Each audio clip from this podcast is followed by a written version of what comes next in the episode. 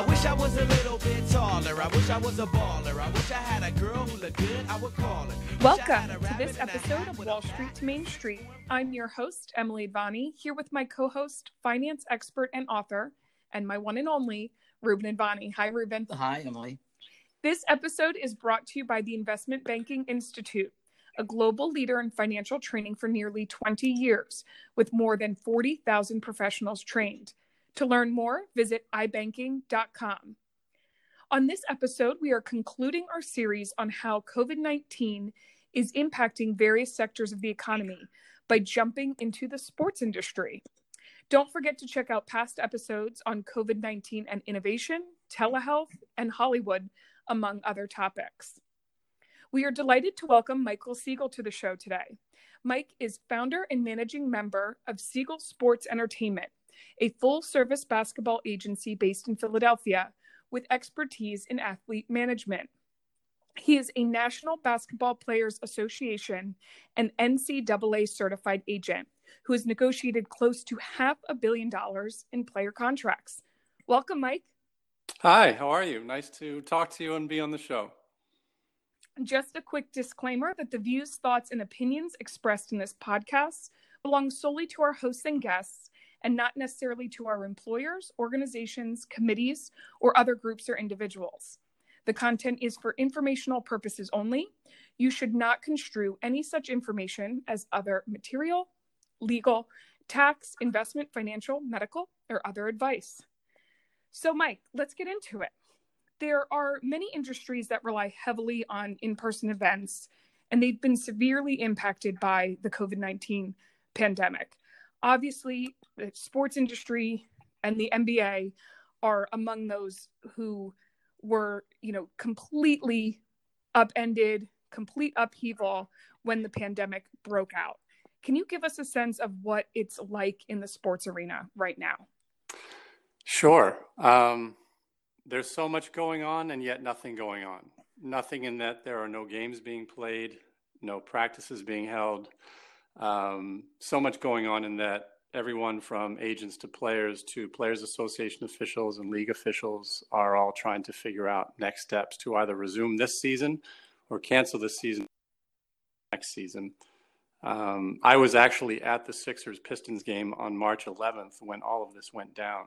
And that was when the game in Oklahoma City with the Utah Jazz was canceled because Rudy Gobert was found to be positive. And that's when Adam Silver basically took the lead, shut down everything. And then in the next few days, you saw everyone else shutting down uh, the NCAA, other sports leagues, et cetera. And so I think the biggest problem right now is that you have sports leagues that depend on playing games in front of fans, not only for appeal, but also for um, revenue. Uh, that's not able to happen. And so that's the big issue that everyone's dealing with short term and long term. And Ruben, given the current situation and your understanding of the economics of the NBA, what does this mean, as Mike alluded to, financially? Well, in the near term, it's devastating. There's there's no denying that. You know, the fact of the matter is that uh, NBA teams are some of the most valuable franchises in the world. In fact, uh, Forbes put out an article earlier this year stating that the um, New York Knicks is the second most valuable New York uh, North American franchise, only uh, slightly behind the Dallas Cowboys, worth about 4.6 billion dollars. And when you when you think about what's happening, the upheaval, the fact of the matter is they're not selling seats, so their arena revenue is non-existent. Um, they're probably running into problems around licensing agreements because this spans the entire sports ecosystem. Uh, you've got issues around um, players who are uncomfortable playing um, in a pandemic uh, world. So the bottom line here is that it is hurting the value of these franchises. It's hurting their uh, revenues. It's hurting their operating income. And I think something we'll have to watch out for going forward in terms of how this situation evolves is uh, how these franchises are financed. The ones that uh, have less than burdensome burdensome debt loads will be the ones that can weather this storm. And, uh, and you know, Mike mentioned ticket sales and in-person sort of events in stadiums being a major driver of revenue. Um, but you know, television partners and advertising is also a big part of this picture. And without games being played, whether there are people in the stands or not, um, they're losing out on that ad revenue. Um, you know, $24 billion was committed by television partners in 2014, um, which was a nine year commitment. And, you know, those, those commitments need to be satisfied. So, Mike, is there any discussion on what it may look like to try to continue forward, even if that doesn't include fans in the stands, or is that even a discussion? That's very much the discussion right now because I don't think anyone's contemplating return to play with fans. I think the return to play is focused solely on getting teams back together to hopefully finish the rest of the 1920 regular season, have some semblance of a playoff series, and crown a champion and then use that as the litmus test for planning future seasons. Um, there are some revenue generating thresholds, contractually, that is, that require teams to play 70 games in order for those contracts to be valid. And so, if I'm not mistaken, I think all of the teams in the NBA, as of the cancellation or suspension rather of play on March 11th, had played somewhere between 65 and 66 games each. So you're only a handful of games away from that threshold, which I think is a driving factor as to why there's such a desire to complete the season. And there's also the competitive desire to have all the hard work put in for what was almost a complete regular season uh, culminate in crowning a champion with a playoff series. Um, there are far reaching effects beyond this as well, because don't forget that every June the NBA conducts a draft, and that draft is based on evaluating prospects, and those prospects generally prove themselves not only through their body of work during the college season, but also in pre-draft camps, pre-draft workouts, pre-draft interviews, pre-draft combines, all of which have been postponed, some of which have been outright canceled. And so now you have to look at what can these guys do in terms of improving their stock?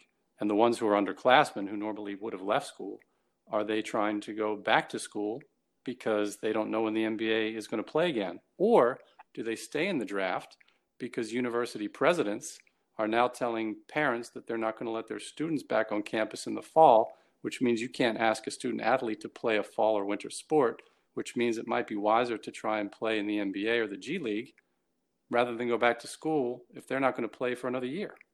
So this is very, very far reaching beyond just the pros themselves. It also trickles down to the aspiring pros.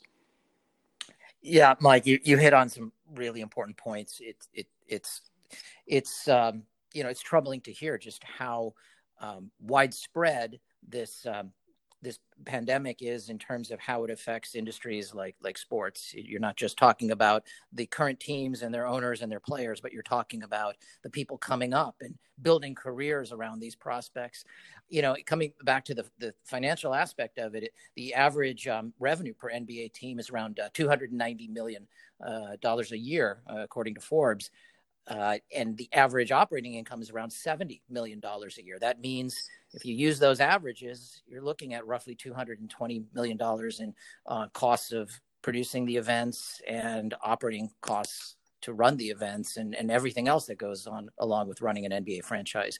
So, with no revenue coming in right now, uh, maybe a trickle in terms of licensing agreements, uh, bottom line is something has to be done soon since we're really focused on the financial aspects of things in your podcast, let's take a hard look at what that means because there have been lots of discussions between the Players Association and the league lately regarding return to play and what that looks like on many levels, not the least of which is financial.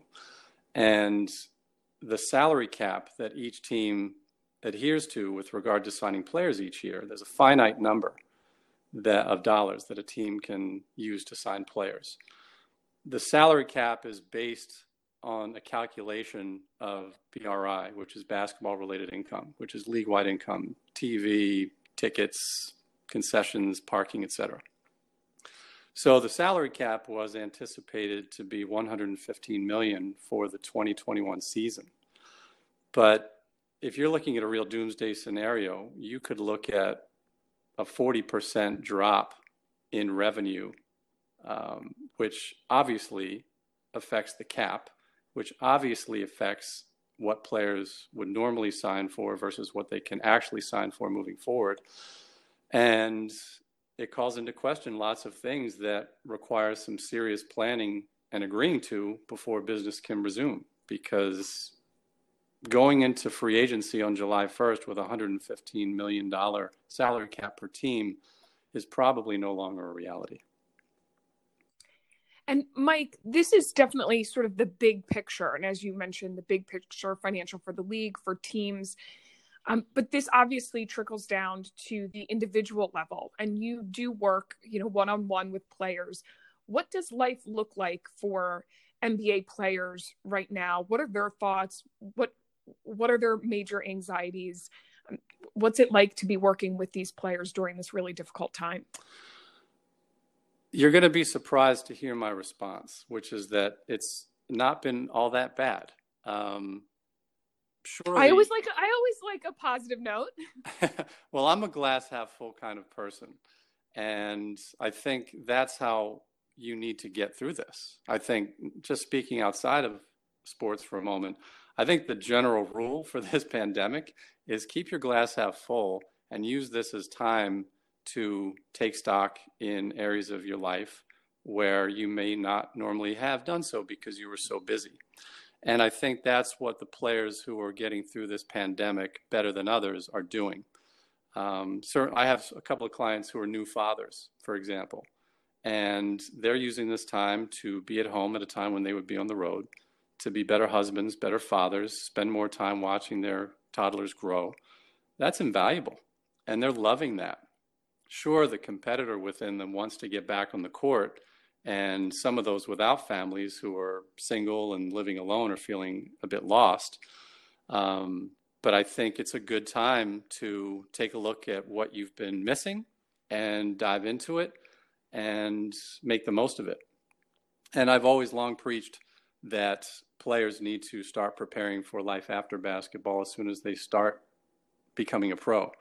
And we've been working with a lot of our players to use this time to generate content, come up with business plans for existing side businesses they have, or to plan other endeavors that they'd like to get into now or after basketball.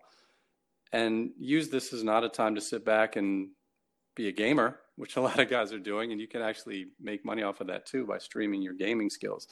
But use it to better yourself and plan for the future. Create content, network, build relationships, take graduate school courses. There's endless things that someone can do. And I find that the ones that are more forward thinking and resourceful are taking advantage of this time to do exactly that. And I applaud them for it. Yeah, that's a, that's a really interesting point, Mike. And it, it reminds me of so much of what we heard on other podcasts in the last several weeks how not just uh, corporations but individuals are taking this time for self-assessment uh, and to really kind of innovate and, and even reinvent the standard paradigm. It's great to hear that NBA players that you're in contact with are really thinking about their their lifetime professional value uh, along with you know even their humanitarian value, how they can be um, great at home, great in the community, and also build great businesses around their brand and their reputation. So that's that's encouraging. I, li- I like to hear things like that as well. Um, going going forward though can you kind of walk us through some scenarios of what the fall may look like has it come to that point where there's some scenario based decision making or is it it's still very much in flux. I'd, I'd love to hear the different possibilities. Well, Adam Silver, the commissioner of the NBA, who many are looking to as sort of the authoritative figure on all of this, right? Maybe even beyond sports, because he was he was doing things with more authority than our own president at a time when that was needed back in March. And so he knows he has to get this right. And we support him 100% because he's a very good leader. He's a great commissioner, and I think he's done very well in his post so far.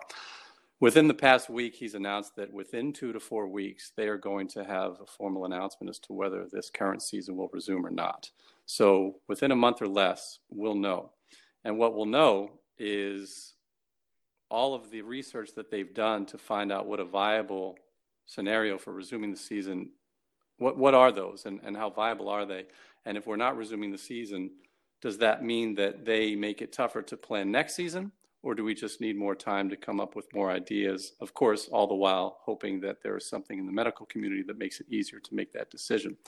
But right now, what they're looking at is a campus, maybe two.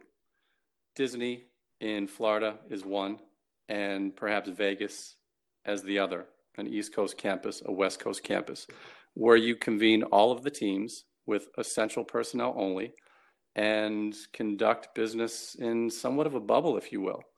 And I think there are two main concerns. There is the concern having to do with safety of play. And then there's also the public relations concern regarding if you have to test these players, and you do, and you have to test them often, like every day, um, what is what are the optics of that when you have a society complaining that there aren't enough tests and that people deemed to be millionaires who don't need any help are getting tests? Even if the NBA figures out a way to procure these tests privately and pay for them privately it's still a finite number of tests out there that they'd be taking from. So i think the pr concern weighs very heavily on the league in that regard as well. And so those are the immediate concerns and I think how they're addressed will not only govern short term decisions regarding the resumption of this season, but how to plan the 2021 season and beyond.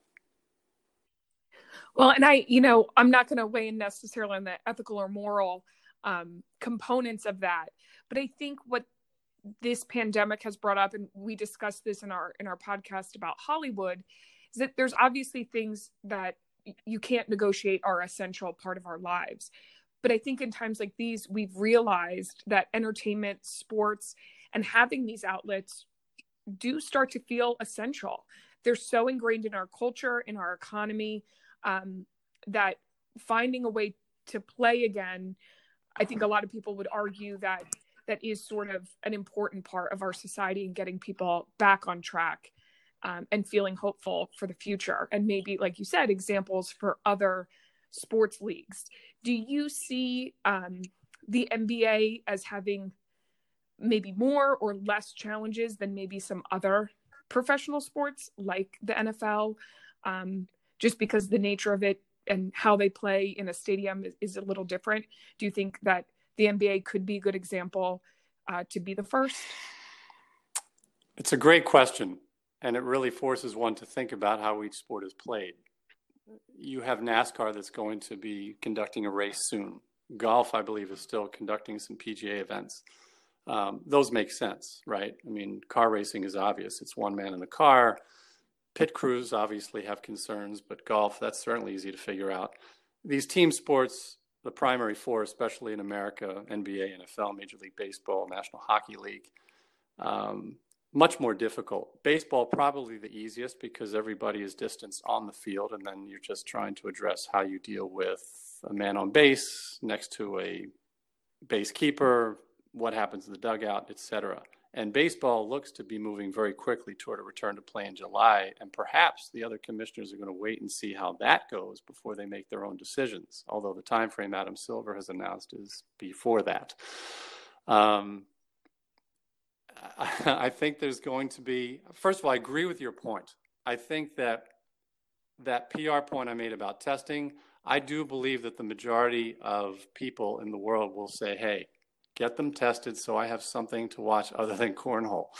but, I also think that there's going to be some sort of people are going to have to come together and say, listen, we're willing, if there are tests, if there's protocols, we're willing to take this chance to return to play because this is what we do and we want to do it for ourselves. We want to do it for our fans. And, um, and you see how you take steps to make that work because in basketball, it's tough. You have 10 guys on the floor, they're all touching the same ball and then what happens if one guy tests positive? Does that send us spiraling backwards to where we were in March? In which case, is it worth pursuing this if everyone's knowledge of one person having a positive test is just going to send everyone running for the hills? So I know I'm not really answering anything, but I think that's the bigger issue, right? We're all in this position where we don't have any real answers. And at some point, someone's going to have to move forward and take a step that shows the rest of us what is and is not possible. Mike, the NBA is perhaps the most or one of the most um, globally focused uh, American sports leagues. How has this affected their presence and their opportunities in other countries, uh, both from a, media standpoint and also from a, a, player feeder standpoint? I know that you have, you have many players you work with who, who, play in other countries with the hopes of eventually landing a spot in the NBA. How has this affected that that entire community and these opportunities? Well, the problems that exist in the NBA exist elsewhere. FIBA is the international governing body of basketball um, for all leagues and teams outside of the United States. Uh, USA Basketball governs basketball within our borders, but FIBA governs international game. And um, FIBA has really left it up to all of the individual federations in each country to make their own rules. And all of the leagues have been either canceled or suspended. Some, such as Germany and Israel, trying to return to play as soon as this month. Um, others have outright canceled and don't have a return to play date for next season. Uh, there are a lot of international players who are on the NBA draft radar who have declared for the draft, who normally would be coming over here for workouts and combines, and that's all suspended. Um, all of the American players who were playing professionally overseas uh, came home within days of the pandemic being declared. Some contracts were suspended, some were canceled. Um, payment settlements have been all over the board. There's no uniformity of that. Everyone pretty much got what they negotiated through their agents. Um, so FIBA has kind of stepped back and let everybody handle it themselves. Um, that's the more technical response to your question. The more general response with regard to how the NBA is being viewed is hasn't really made a difference. The NBA is always held as the gold standard in basketball around the world.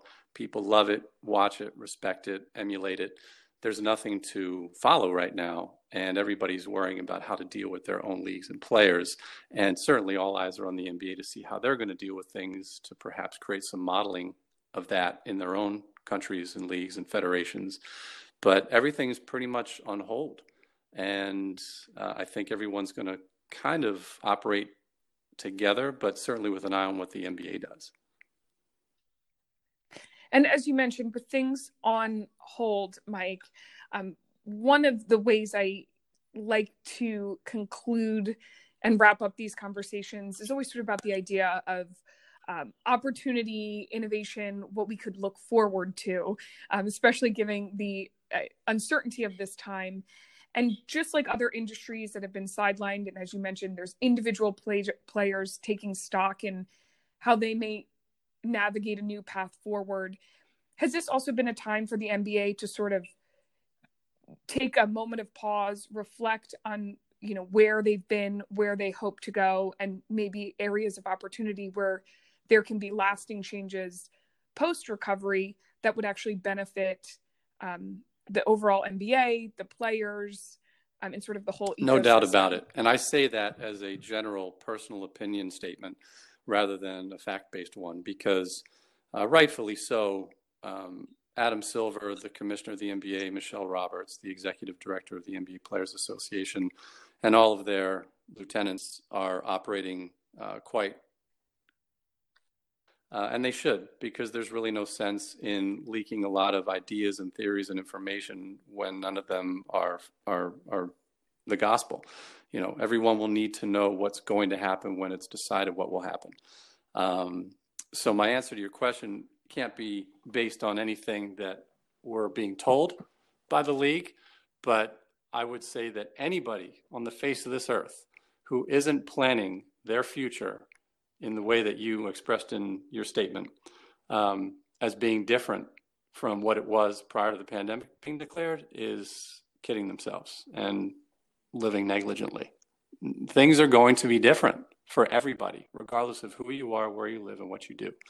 And I think going back to answering Ruben's question or your question about how people are spending their time right now, the players, everybody needs to be using this time to think about where they've been, where they're at, and where they're headed and look about uh, look at how different it's going to be and the adjustments they need to make uh, personally and professionally. You know, I think a great takeaway from all this, your comments, Mike, and also what I've been reading is that the the M- NBA is really a shining example of how a business uh, overall should conduct itself in the midst of a crisis. Um, they're they're walking that fine line between between being decisive and um, and being prudent. They're taking a very thoughtful approach, recognizing that there are many unknowns. But most importantly, I, I feel they've been very transparent with their fans, with their players, and their their broader base of stakeholders. I would agree. Um, it is the gold standard in pro sports. Some would argue that maybe that's the NFL, but I'm obviously biased. But I think the NBA, when you just look at just the sheer growth in revenue and popularity since the new regime, quote unquote, took over, you know, that being David Stern in 83 and then his successor, Adam Silver. Um, it's been a tremendous period of growth that has served as a model for other businesses in, in and out of sport. And um, Adam Silver is not going to do anything that he doesn't think can be done right. And um, that makes us feel good. And while we're all frustrated that it's taking time, we all know that it's for the greater good of the league and its players and the public and, and health and safety and all of that. So um, it's going to take some time, but if I have faith in anyone to get it right, it's Adam and his staff. Well, I hope they lead the charge and continue to set a good example for the folks in the NFL so I can have my fall football. My fingers are crossed. we can see where Ruben's alliances lie um, in terms of professional sports. But um, Mike, thank you for providing your, I'm going to call it inside baseball, but really inside basketball on today's episode of Wall Street to Main Street. Michael Siegel is the founder and managing member of Siegel Sports and Entertainment, a full service basketball agency based in Philadelphia. Again, I'm your host, Emily Advani, with my co host, Ruben Advani. Thank you both for joining Wall Street to Main Street today, and we look forward to next time. Thank, Thank you, Ruben and Emily. You, Emily. It was a pleasure to be with you.